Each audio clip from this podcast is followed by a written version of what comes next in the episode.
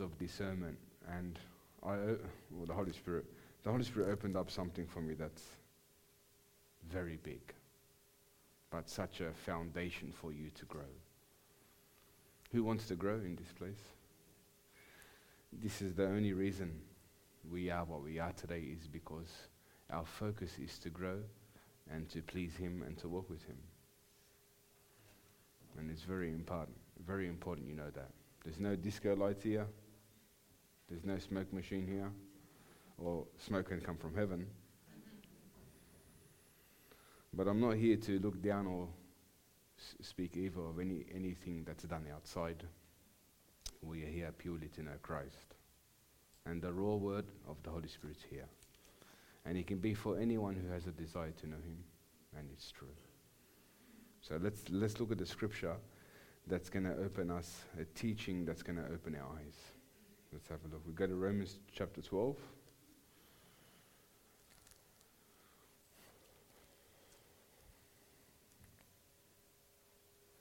Now, this is important that you read it in context, this scripture. This is from the ESV translation.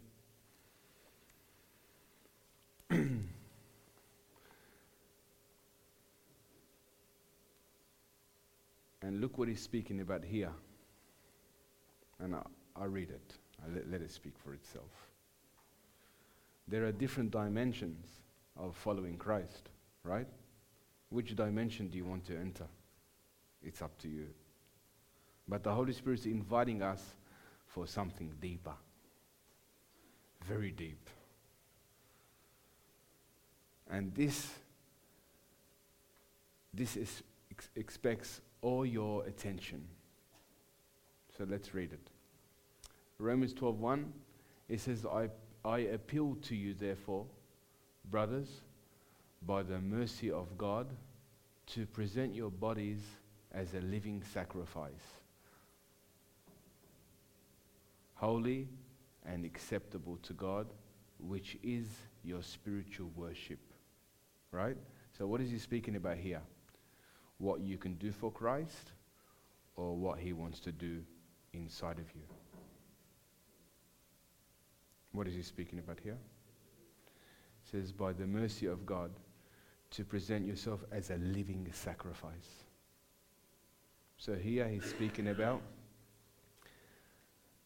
probably one of the greatest ways you can worship God is through the scripture here, is understanding this here. That we are all living sacrifices because of Jesus at the cross.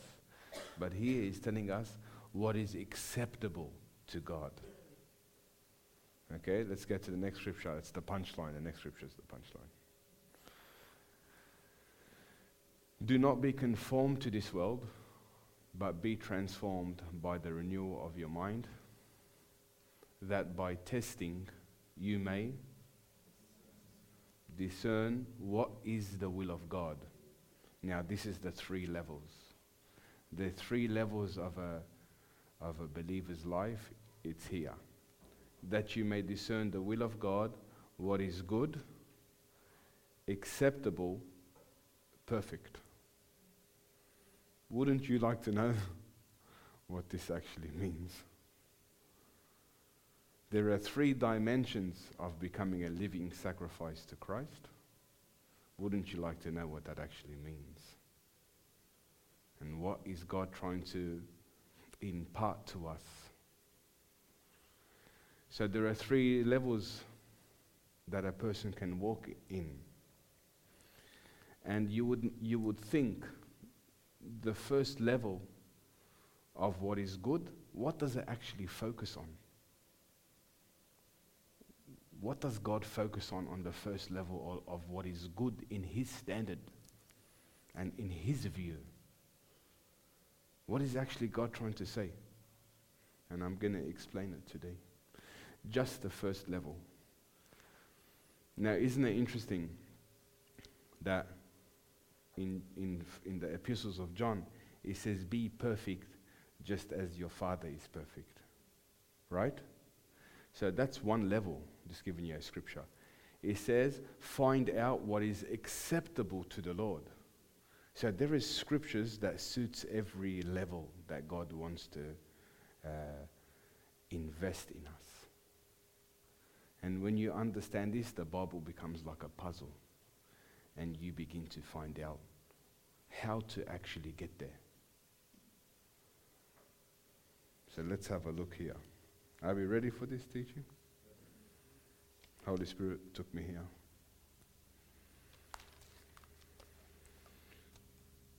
And I'm not a person that says Holy Spirit this, Holy Spirit that. Holy Spirit took me here. And it's true. For one reason. What? For, one, for what reason? It's to mature you. The Holy Spirit's uh, so hungry for Him to mature believers for Christ. That's when Jesus truly gets the glory, right? Is when you're actually mature. Then He has a vessel that He can actually work with, right? So let's have a look. He'll bless you, this teaching. so let's see what the word good means in the Strong's uh, 18. So it's, it's the Greek 18 from the e-Sword. Whoever is following, please pay attention here. So, the word good is agathos. Agathos. That? Yes, good? Thank the Lord. Thank the Lord. So the word good is agathos. That's the first level of how our worship becomes true to God. And agathos, it defines as the first word being upright, pleasant, honorable, distinguished, agreeable, joyful, happy, and productive. Now, there are, there are, there are amazing teachings around this scripture here. But I'd like to speak about, the Holy Spirit took me to the one upright. Now, does anyone know what the opposition of being upright is? Does anyone know here the opposition of what it means to be upright or the enemy of being upright? You can, you can call it out. What's that, sorry? So, in the sight of God. Destructive. What's that? Corrupt. What's that? Depressed, down. wicked, close. Destructive, wicked, close. Very close. If you want to put a one word in evil, what would you say it is? Very close. Sin. Oh, I'm going to get sin. Five more, I'm going upstairs. No, i'm so, so if, if you don't know, you know or you don't know. so if there's one word, huh? Shifty? Yeah, yeah.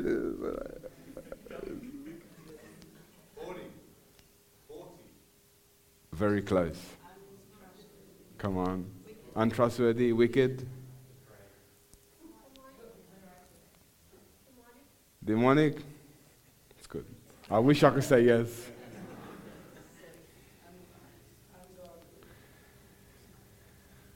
One word. Dishonorable, deceitful. What holds them all together? What's that? Pride. She got it. Pride. Lavinia got it. Pride. So, isn't it interesting? The first area, what is good in God's eyes, the opposition or the enemy is pride. And you're going to see another level or another dimension of what it means to be proud or being prideful. And how it blocks you from maturing to the next step. Now, it's very important that you see it because then you can begin to uh, navigate with the Holy Spirit um, how, he, how those things can be addressed inside of you. Very important. Isn't it interesting? How pride began. I, was, I wasn't going to speak about it, but I'll speak about it a little bit. In a nutshell, if I want to give a definition for being prideful, it's what the serpent done to Eve. Where he made her believe that God is withholding something good from her. And as a result, she believed that she had to withhold something from God to take it in her own hands. Does that make sense, everyone? Isn't it interesting that being prideful doesn't begin with an open rebellious rebellion towards God, where the serpent has made you believe that God's withholding something good from you? Isn't it interesting that why we don't give all our life to Christ is because we believe the whisper of the serpent, where he's made us believe that God is withholding good from us. And I really believe so many people don't surrender to Christ because they've believed that God hasn't their best interest for them. Isn't that right? Isn't that right? That we don't give everything to God because we believe that God doesn't have the best interest for us. Isn't that right? That's, the, that's Satan's tactic. He done it to the first human beings. And uh, he tricked them to, to make them withhold or try to get their own understanding or their own wisdom or their own choices without God. Isn't that interesting? How many people have believed here that God is withholding something good from them? Then they begin to close certain areas in their life where they are dictating. Yes, makes sense? Isn't it interesting that being prideful doesn't look evil? You may think you're actually trying to protect yourself, but you're blocking God from your life. Isn't that interesting? Amen. So, isn't that interesting that being prideful doesn't look evil in the beginning?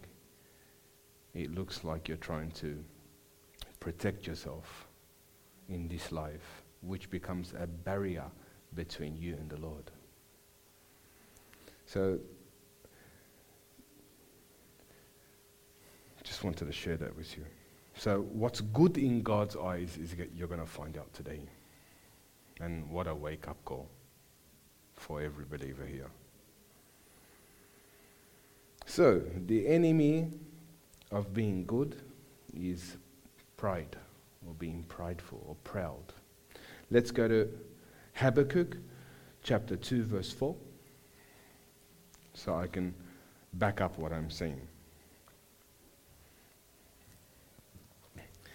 So, behold the proud, his soul is not upright in him. You see how pride and the opposition of being prideful is being upright. His soul is not upright in him, but the just shall live by faith. So let's go to another scripture quickly. James chapter 4. James chapter 4, verse 6.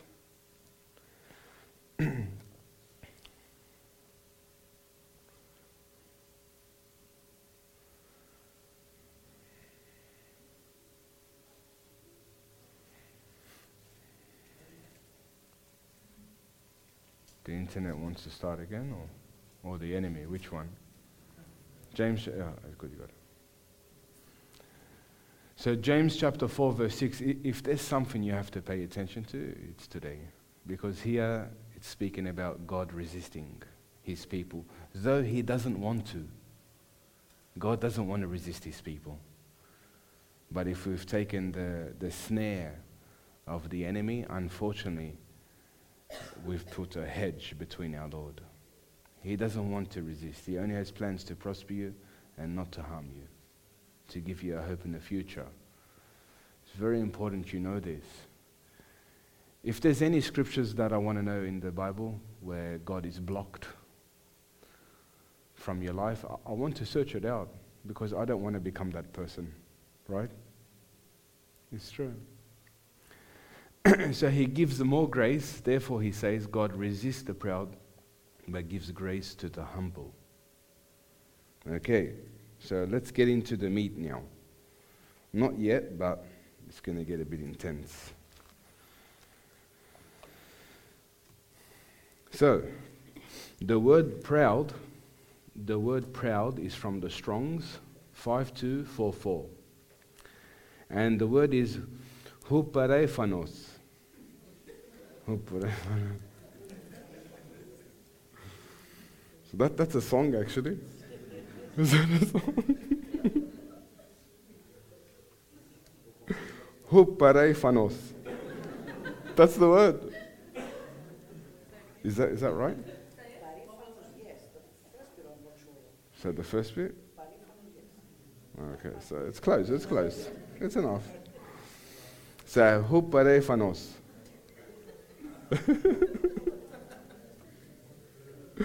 so, please, let's focus. Please. this is the, this is the, this level is where most of the believers are. In this level. And they're fighting with this level. so the word proud defines as showing oneself above others with, over, with an overweening estimate, estimate of one's means or merits, despite, despising others or even treating them with contempt, haughty, uh, John said haughty, haughty meaning arrogant or superior. Now, this is very simple, but I'm going I'm going to go to another dimension about how you can see pride inside of you.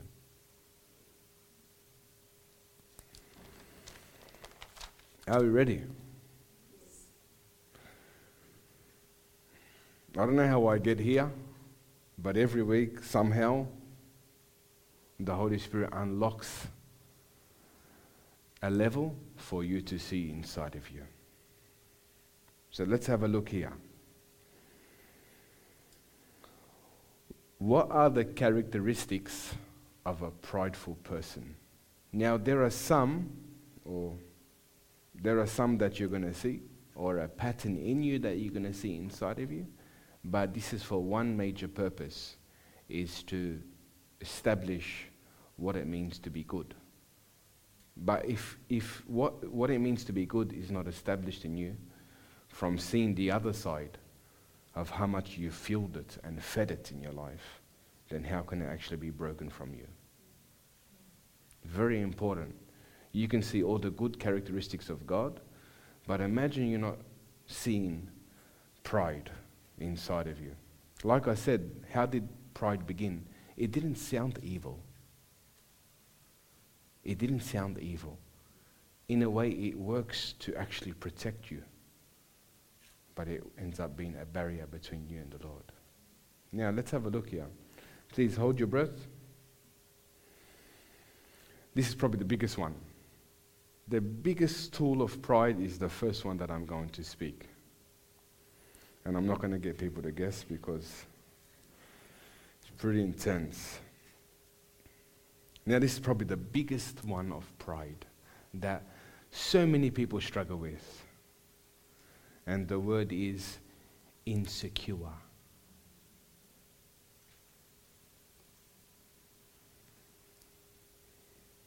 The first one the first enemy or the f- greatest friend of pride is a person who's insecure.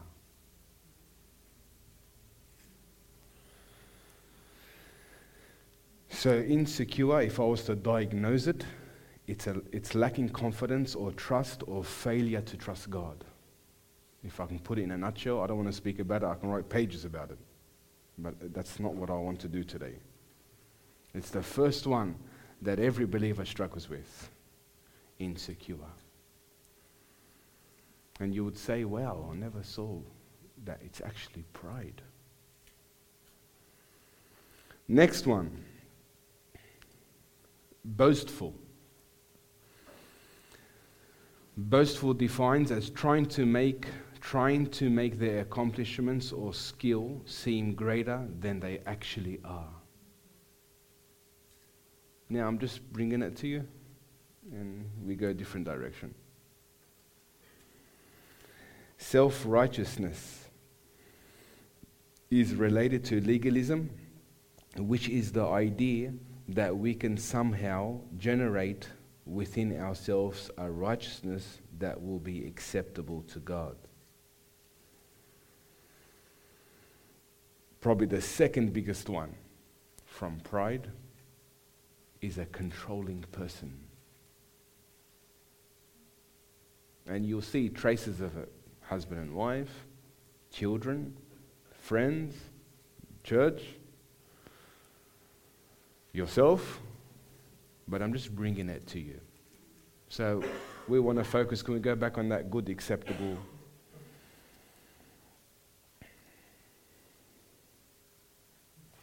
We want to focus on what is good and what is, what is acceptable and perfect. Isn't it interesting? The first area is a major area. So, controlling people are actually being controlled usually by fear, temptation, or pride and anger. We go to Colossians chapter 3, verse 15. I want to take this very slowly. Isn't it interesting that so many people who walk in anger, it's normally birthed by control. They are controlling people. And let me tell you something God done a major work in me regarding this. And I'll be honest, I had so many traces and roots of control which produced anger, which produced disappointment.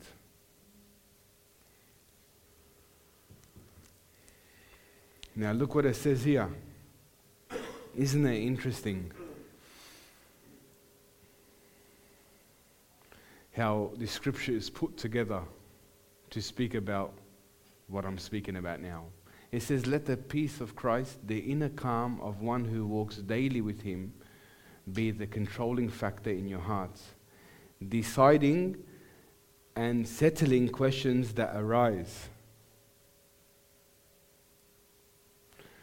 To this peace, indeed, you were called as members in one body of believers, and be thankful to God always. So, isn't it, isn't it interesting here that control, control, or sorry, walking with Christ daily is the result of every question settled in you that the world brings, that your own flesh brings, and that the enemy brings. So I keep going. I wrote a page about it, that next one. I thought to myself, I can't, I can't give him a shallow answer. And they're, they're pretty big. The next one is being power hungry.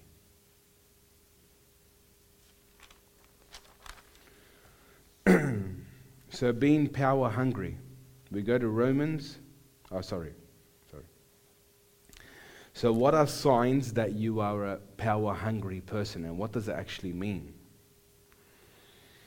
It means that you look for wrong and weakness in people who disagree with you, meaning you feel more powerful and more in charge when you can tear people down.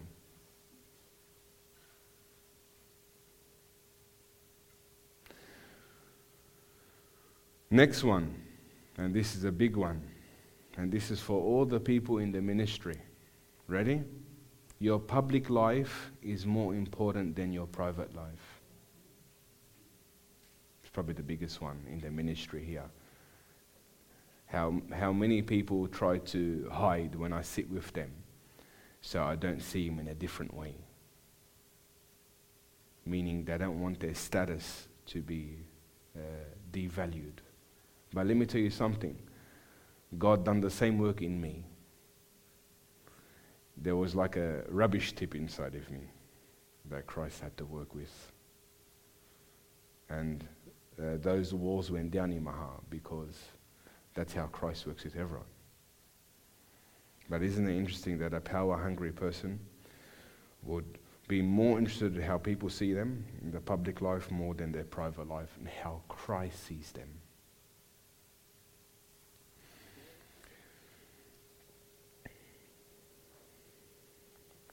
Next one. He can speak to you. You speak critically about people who hold the position that you want. Now, some will, some will speak to you, some will not. Maybe none of them will speak, I don't know. you invest in people who support your position only. That's how you protect your power. People who, who only depend on you and look up to you.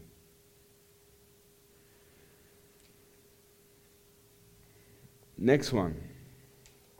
You network only with people who can help you gain position or a high status. Go to Romans 12:16 for that one, please. Now there's another one coming that will speak so much. Romans 12:16. Look how Christ dealt with that. Uh, could we go up, please?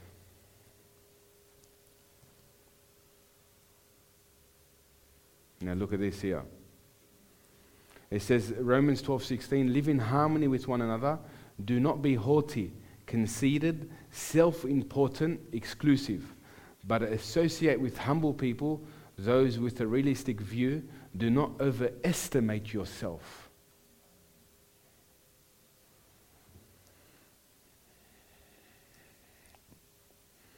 Now, like I said, I'm trying to uh, expose the hidden pride. Pride that looks like it's actually protecting you, or traits of pride that you've operated all your life in and you don't even know it's pride. But for good to be established, this has to be exposed, right? Remember, this teaching is not to hooray and praise the Lord, this is to see. And then you can really rejoice when those stains of pride have actually left you.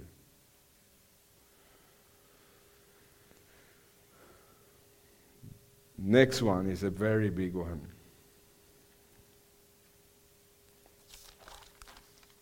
You ready? Perfectionist.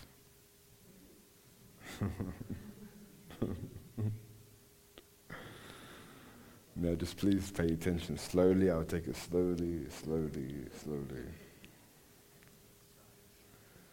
people who are perfectionists. Wow.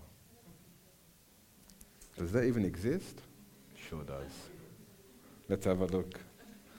This teacher will bless you. You will see another dimension that, or another place that has to be brought to the light. Amen. So people who operate in this way, now I'm diagnosing the problem too.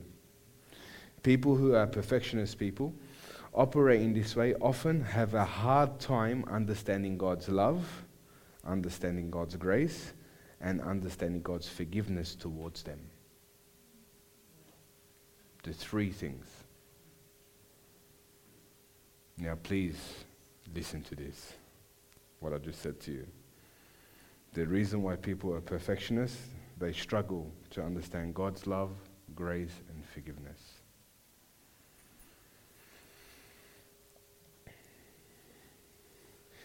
It's because we feel like we haven't done enough or been good enough. Yeah, we're rattling the cage a bit.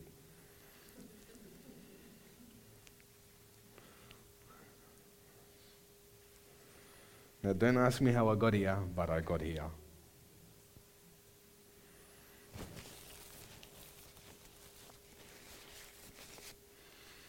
Now, listen to this. Being perfectionist convinces us that anything less than excellent is not good enough. Just pay attention to this statement. Being perfectionist convinces us that anything less than excellent is not good enough. Sadly, perfectionism blocks our relationship with God. And it's true. Now, I'm going to give you some examples.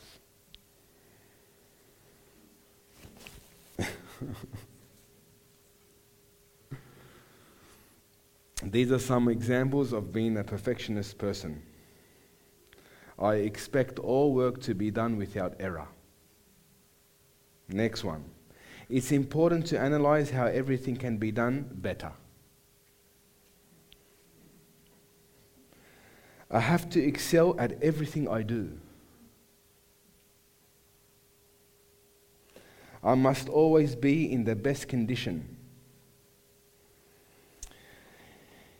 It's not good to ask for help. That means I'm not perfect. I'm just. People actually do that. Let me keep going, please. This is a big one. Okay, a very big one. I find myself stuck sometimes when things can't be made perfect. Remember, I'm talking about pride here. Another big one.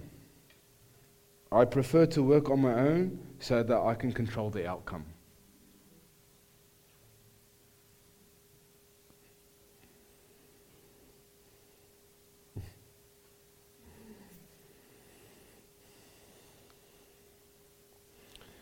Another very big one that connects to something else, but I'm not going to really speak about that. It's a good thing to point out other people's mistakes because they need to know.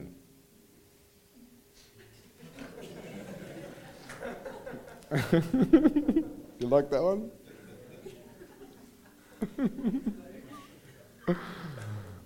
I'm, I got. Uh, can someone get my hard hat from my car, please? say no, I don't want to say this. Then they can see me properly. Thank the Lord Jesus for this, because let me tell you something. I know who took me here. I'm just watering it down.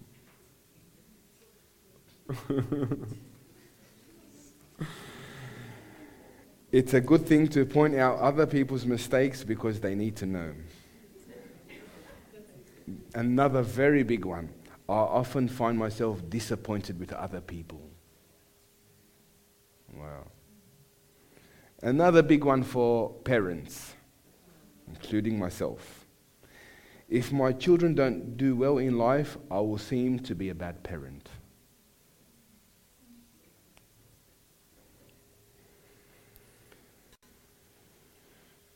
Okay.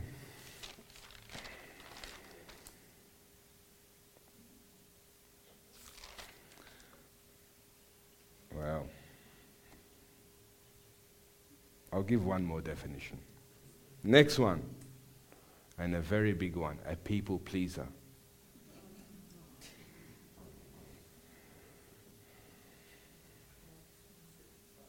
Now make sure everyone takes notes of take photos of these notes today. A people pleaser. Now please pay attention here because I'm going to show you where it enters from. A person who has an emotional need to please others, often at the expense of his own or her own needs to desire, meaning there is a lack. So I'll read it out again. A person who has an, em- an emotional need to please others, often at the, at the expense of his or own needs to desire, meaning there is a lack. Next one.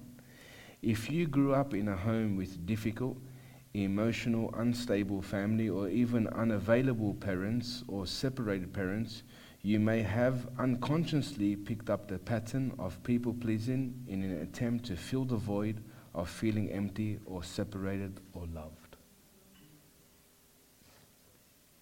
I repeat it again.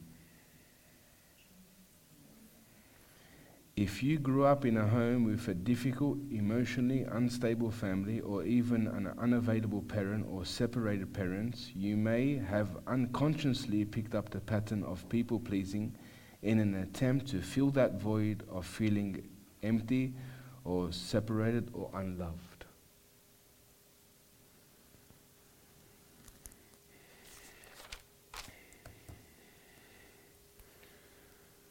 Now, I'm not going to give definitions for this, I'm just going to keep going. I'll maybe speak about the last one. So, number eight, being judgmental. Number nine, being rebellious. Number 10, a very big one, ungrateful.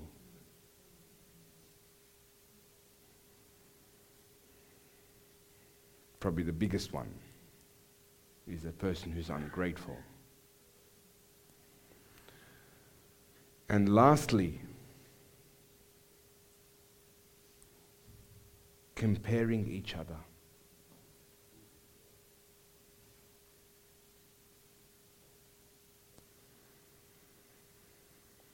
Now, I'd like to speak a little bit about this because I want to expose it.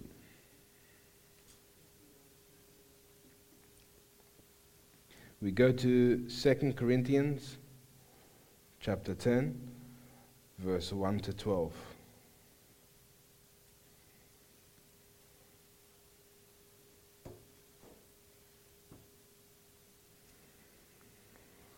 Now, out of this whole scripture, there is a danger here. Okay? Because comparing each other leads to either devaluing the other person who you're comparing yourself to or allows you to attack the other person who you're comparing yourself to. So it ends up in being evil. It's not an edification. By you comparing yourself to someone else, most likely you're attacking another person's character or another person's life. We get it? And this is what happened with Paul in that scripture. I'll read it out quickly what I wrote because it's important.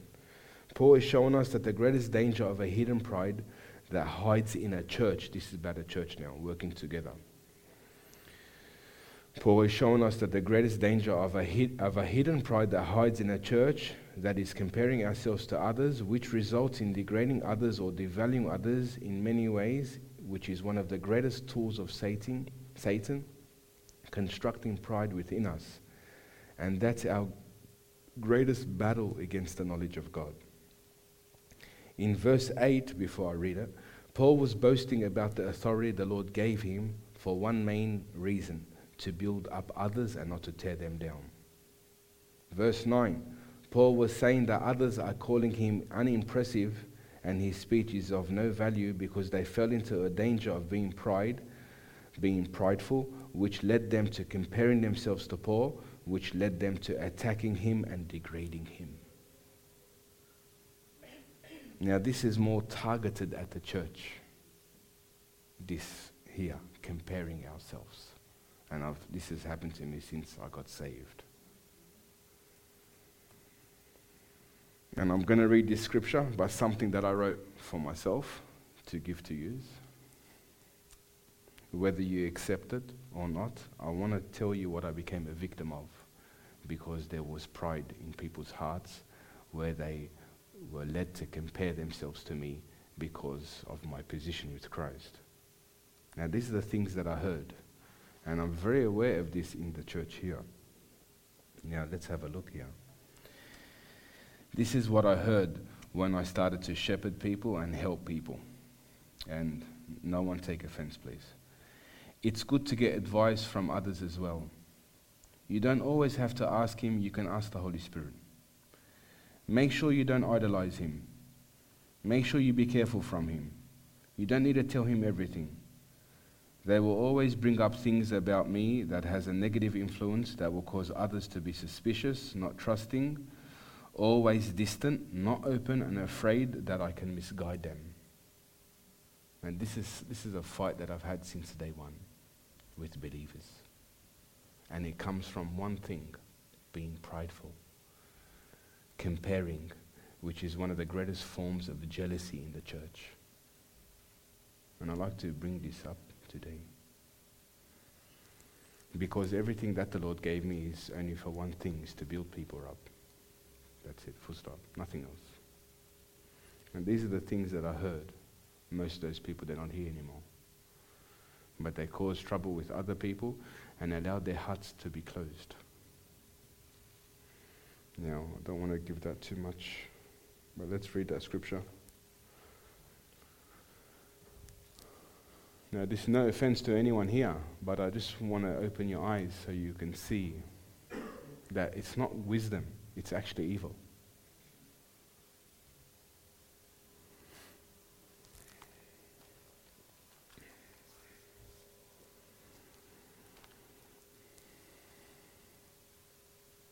It says, Now I, Paul, urge you by the greatness, by the gentleness and graciousness of Christ, I, who am meek, so they say, when with you face to face, but bold, outspoken, and fearless towards you when absent. I ask that when I do come, I will not be driven to the boldness that I intend to show towards those few who regard us as if we, walk, if we walked according to the flesh, like men without the Spirit. For though we walk in the flesh as mortal men, we are not carrying on our spiritual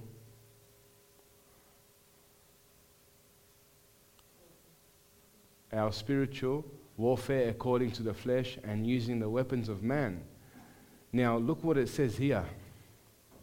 Isn't it interesting that the weapons of our warfare are not physical weapons of flesh and blood? Our weapons are divinely powerful for the destruction of fortresses. What's the destruction of fortresses? What is he asking you to pull down here? He's pull down, pull down pride. And what is the, one of the greatest definitions of pride that hides? Comparing. And this, he speaks about it here. So we are to what? Pull down what? That what doesn't want to do? It wants to build a fortress. It wants to build a building inside of us. Isn't that interesting?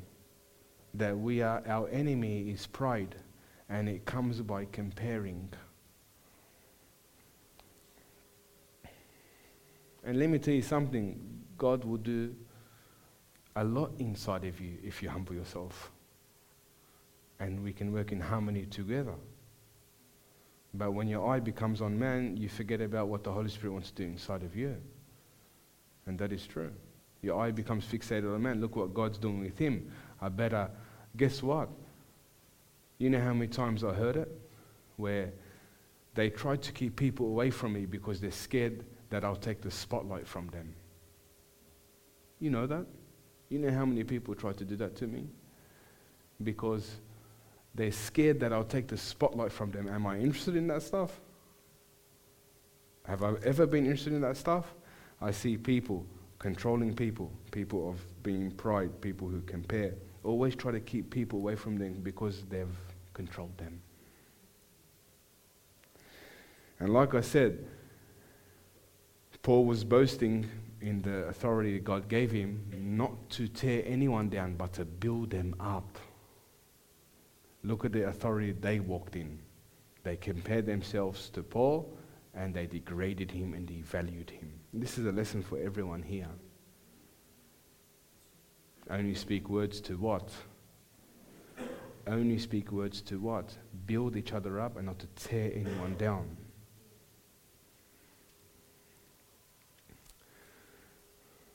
Our weapons are divinely powerful for the destruction of fortresses. We are destroying sophisticated arguments and every exalted and proud thing our enemy is pride that sets itself up against the true knowledge of God, and we are taking every thought and purpose captive to the obedience of Christ, being ready to punish every act of disobedience. When your own obedience as a church is complete, isn't it interesting now that God wants to work with a church now? He wants to work with a church. And what's the, what's the enemy of God bringing his church together. Being prideful, where you compare yourself, where you start to degrade each other. Isn't that interesting? So the Holy Spirit slowly, slowly starting to allow us to work together. Slowly, very slowly. And He's showing us the enemy here. The enemy of building a church is pride, which compares, which degrades and devalues. And it's not for a personal believer, this is a work for the church.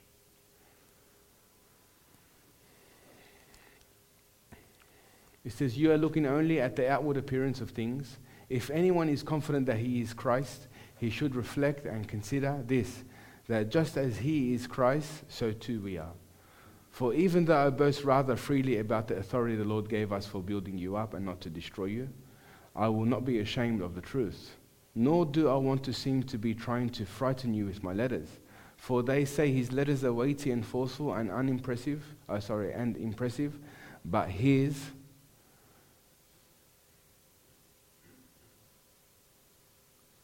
But his personal presence is unimpressive and his speech is contemptible of no account. Let such people realize that what we say by word in letter when we are absent is the same as we are in action when present. We do, not we do not have the audacity to put ourselves in the same class or compare ourselves with the same who supply testimonials to commend themselves. Now, look at this here. It says, We do not have the audacity to put ourselves in the same class or compare ourselves with some who supply testimonials to commend themselves. You know how many times I've sat with people and all they speak about what the Lord has done through them? And it has value. Don't get me wrong. But look at the deeper picture. A person to go and to share about what God is doing through them, it speaks of something they're lacking inside. They're lacking attention, they're lonely, they're empty. That's how I see it. I have an amazing testimony, and don't get me wrong, I, I share it at times, but that's not my fuel. My fuel is what God is teaching me. And that's very important for everyone to understand. It's what God is actually teaching me. And for a person that always speaks about what God is doing through them, they're trying to commend themselves out of a void or out of a lack. When they measure themselves by themselves and compare themselves with themselves, they lack wisdom and behave like fools. And these are believers he's talking about. And this is not targeted at anyone here, please. This is so you can be aware.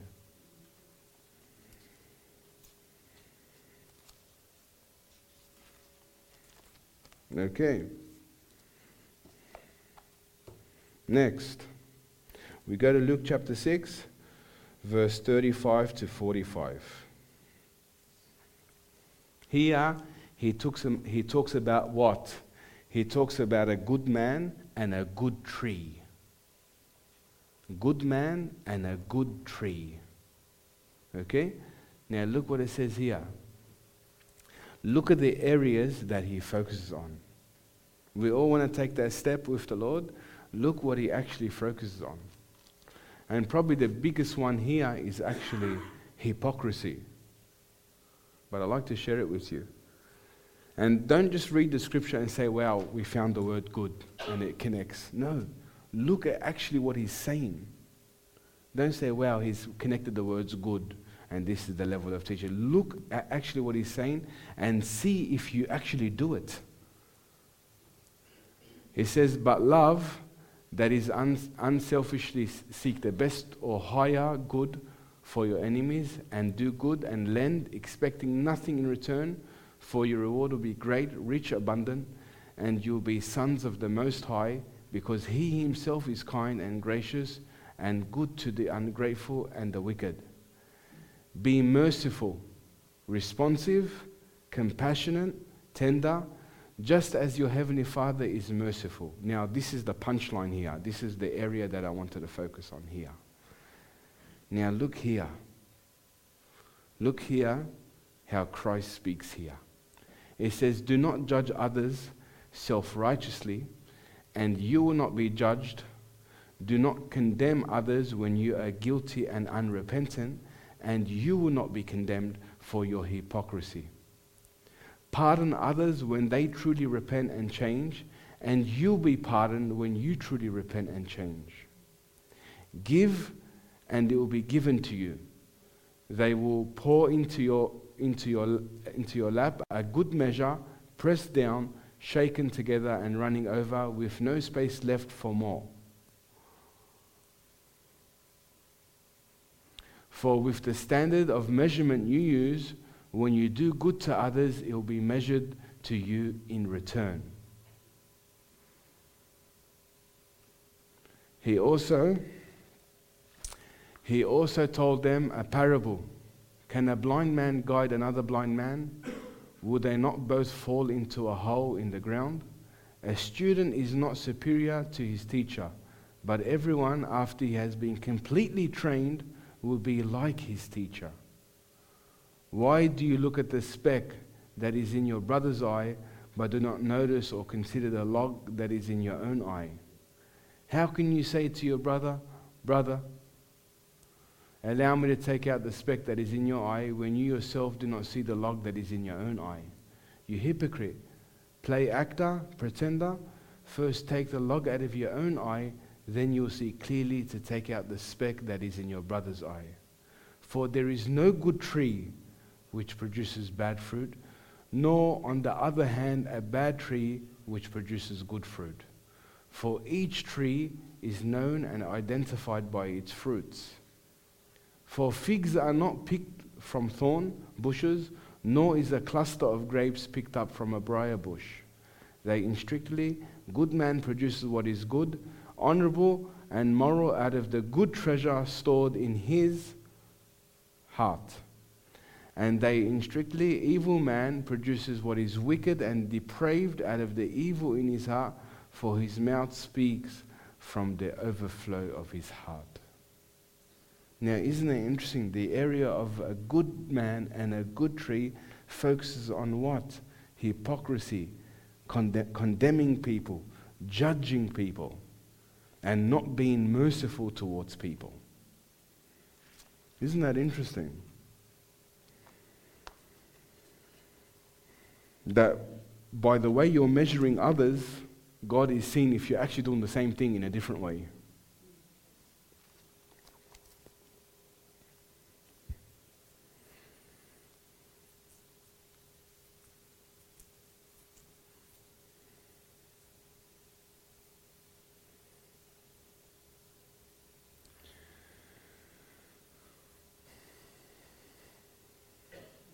We go to the next one, uh, Micah chapter 6, verse 8.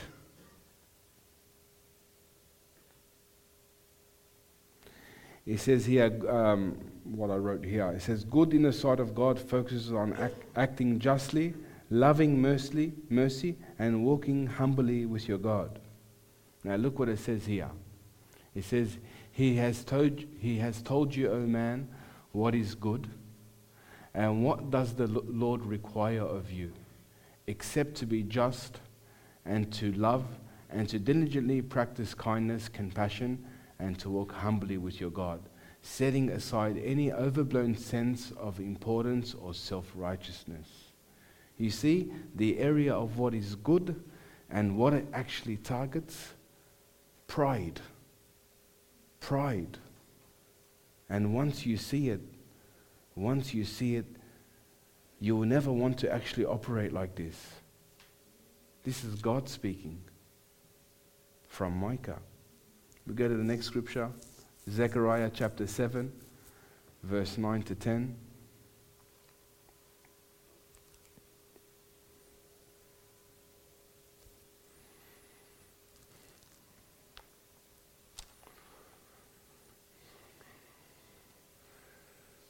this is Zechariah 7, verse 9 to 10. It says, Thus has the Lord of hosts said, Dispense true justice and practice kindness and compassion to each other, and do not oppress or exploit the widow or the fatherless, the stranger or the poor, and do not devise or even imagine evil in your hearts against one another. So, this is the area of good, the first level. And isn't it interesting that the first level God targets is being merciful. Isn't it interesting that the doorway of being merciful is what allows God to keep adding and building you up? Isn't it interesting in the beginning how hypocrisy tries to actually enter our hearts and tries to destroy us in the beginning? Isn't that interesting? That the enemy of pride, the enemy or the first enemy of pride is hypocrisy. And the, and the, and the opposition of hypocrisy is merciful, just as your Father is merciful. Isn't it interesting that when you're merciful, God can continuously give you a heart like His? But isn't it interesting that the enemy, how he entangles believers? You don't become religious straight away. Hypocrisy is the doorway for you to become religious. Isn't that interesting? That hypocrisy is the doorway for you becoming religious. Go to James chapter 2, verse 13. I'm reading a lot of scriptures here just to connect them all together. So please don't fall asleep. It says here James 2:13 because judgment without mercy will be shown to anyone who has not been merciful mercy triumphs over judgment. So the same way you give mercy it will be measured back to you. And let me tell you in the beginning it's very important that you know this. The enemy of being merciful is being a hypocrite. It's a magnet for the enemy to destroy you.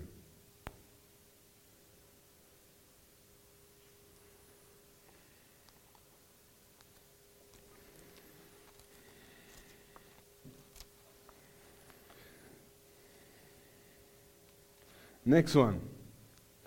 Good in the sight of God focuses on not being a person who slanders against one another, gossips, being misled, foolish, disobedient, walking in different lusts and pleasures. So let me focus, let me say it again. Good in the sight of God focuses on not being a person who slanders against one another, who gossips against one another, being misled by others, foolish, disobedient, lust and pleasures. We go to Titus chapter 3, verse 1 to 5.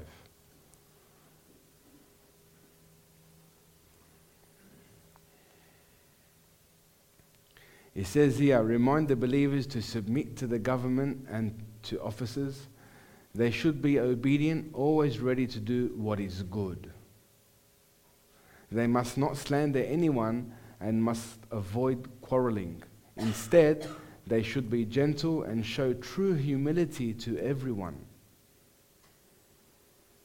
Once we too were foolish, disobedient, we were misled and became slaves to many lusts and pleasures. Our lives were full of evil and envy, and we hated each other. But when God, our, our Savior, revealed His kindness and love,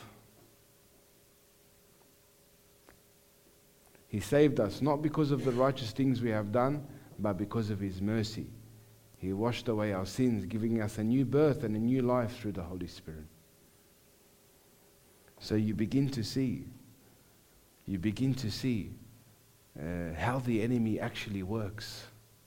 And isn't it interesting that hypocrisy is such a dangerous weapon that leads to many other branches that allows you to be poisoned by the Lord, uh, by the enemy, sorry.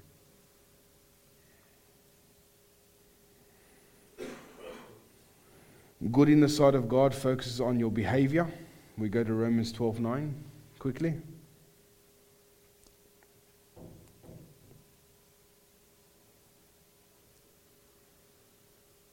It says, Love is to be sincere and active, the real thing without guile and hypocrisy. Hate what is evil, detest all ungodliness, do not tolerate wickedness. Hold on tightly to what is good. Now you see that scripture good, acceptable, and perfect. This is the areas that he actually focuses on. Next scripture. Good in the sight of God focuses on unity. we go to Psalms 133, verse 1 to 3.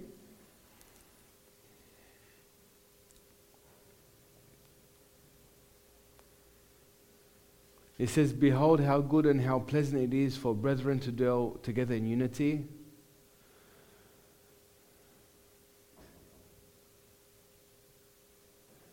It's like the precious oil upon the head running down on the beard, the beard of Aaron running down the edge of his garments. It's like the dew of Hermon descending upon the mountains of Zion, for there the Lord command, commanded the blessing life forevermore. So you begin to see here that unity, God commands a blessing. But isn't it interesting that one person operates in comparing and hypocrisy can never unite people together? Next scripture. Good in the sight of God focuses on a person who is honest. We go to Proverbs 11:3, please. I'm going to quickly go through these.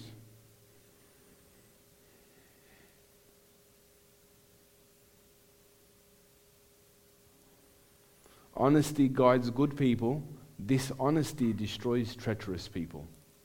Next scripture, we go to Hebrew, Hebrew 13 16, please.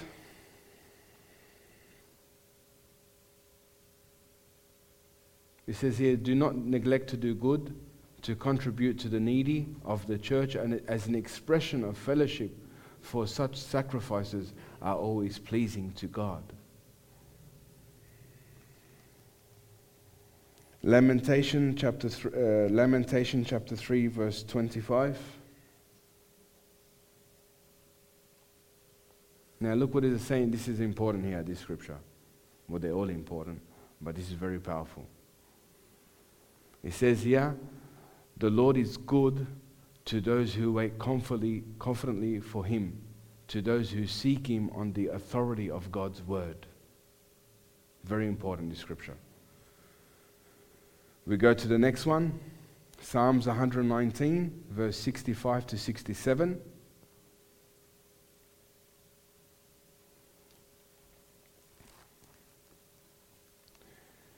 It says here, You have dealt with your servant, O Lord, according to your promise.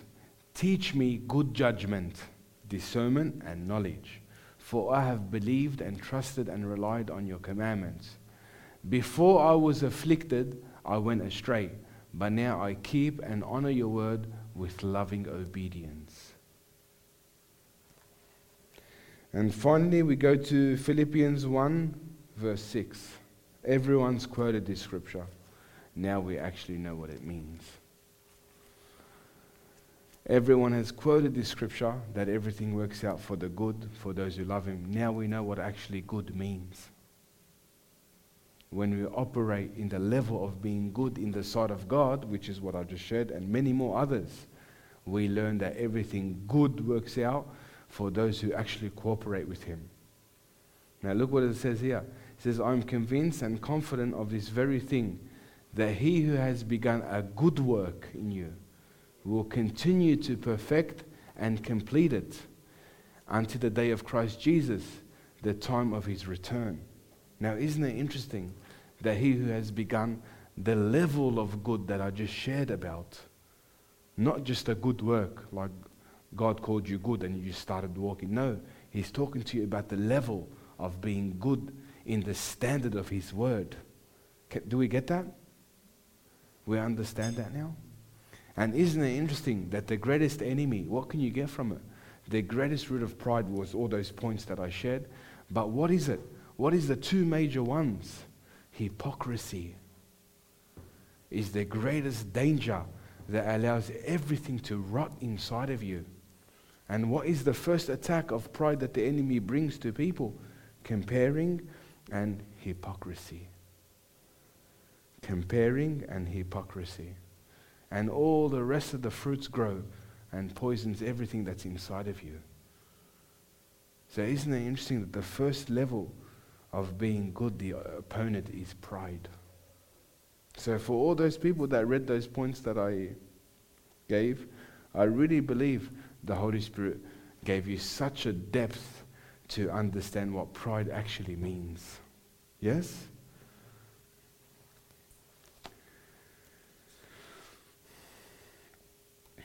So we'll pray now. I think I said enough. I think I said enough.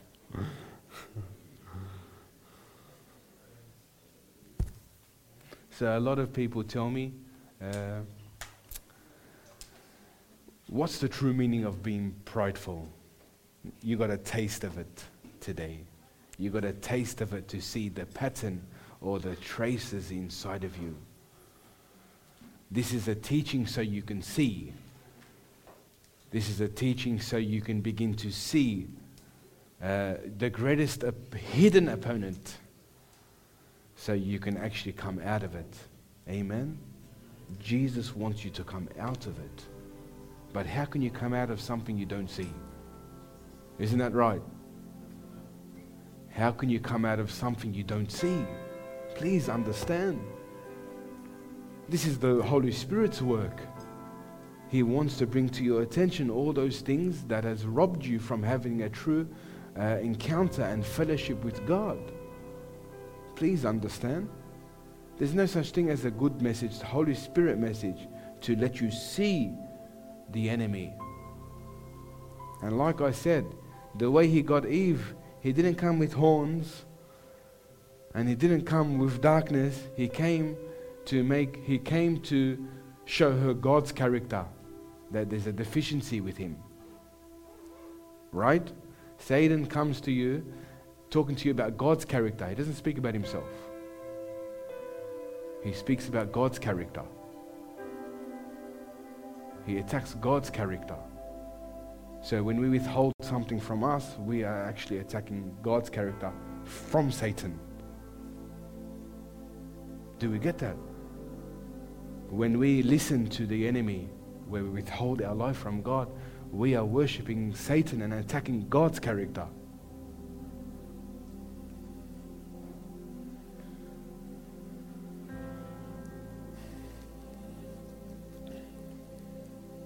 So open your hands.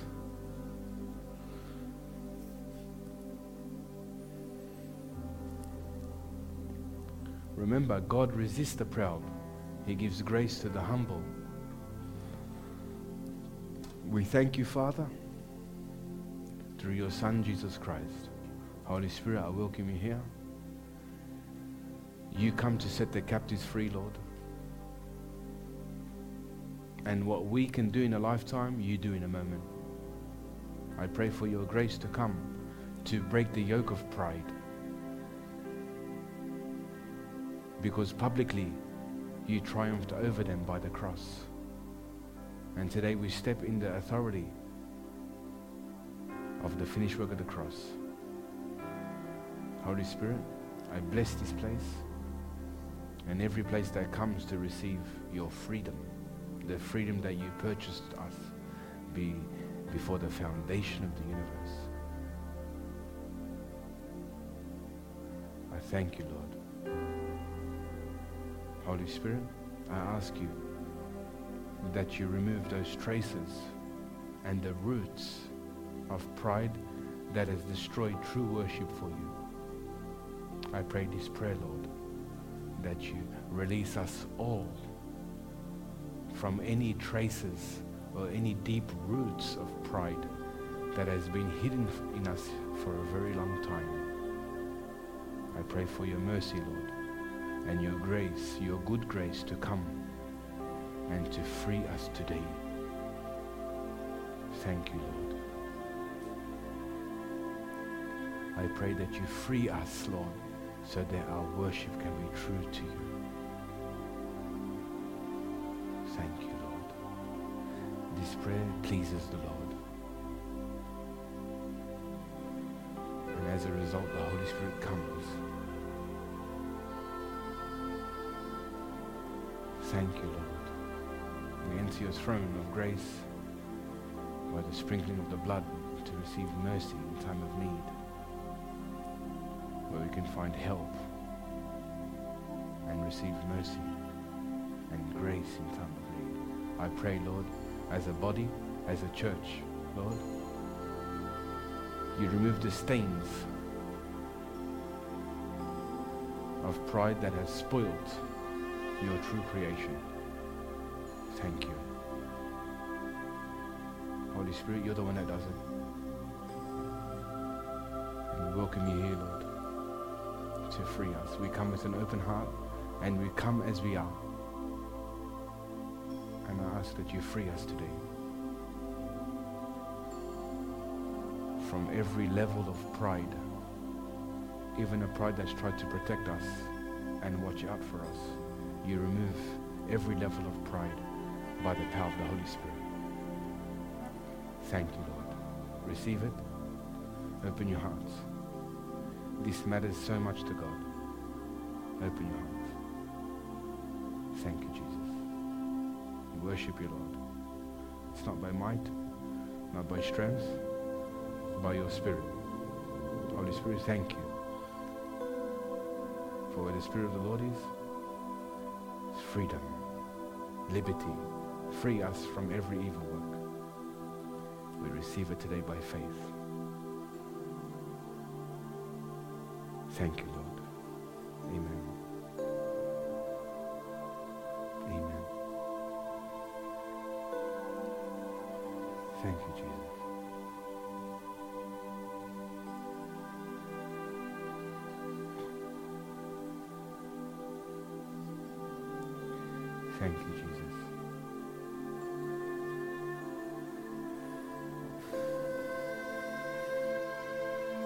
Saw traces of these things that I spoke about in you, thank the Lord and begin to open your heart and begin to cooperate with Him so you can be a true vessel, a pure vessel to the Lord. Amen. This is true. This is true. Everything I spoke about is true. He wants you to be free. He doesn't want you to live on hype or emotion. He wants you to live on his true humility, on true uprightness from God. So forever and ever you can be free. Amen. He's willing and he will help you. The Bible says, even if your heart fails you, God is the strength of your heart. Hallelujah. Even if all things fail you and those things that I read were so overwhelming, He is the strength of your heart. So come as you are. Don't try to fix yourself, then come. You come and He fix you. Amen.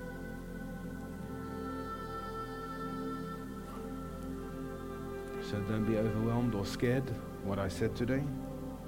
Thank God that He's brought it into the light. So if people want to pray, I will pray. But most of all, listen to what I said. The teaching that exposed the enemy, that exposed the fruits and characteristics of the enemy. Amen. Thank you, Jesus. Thank you.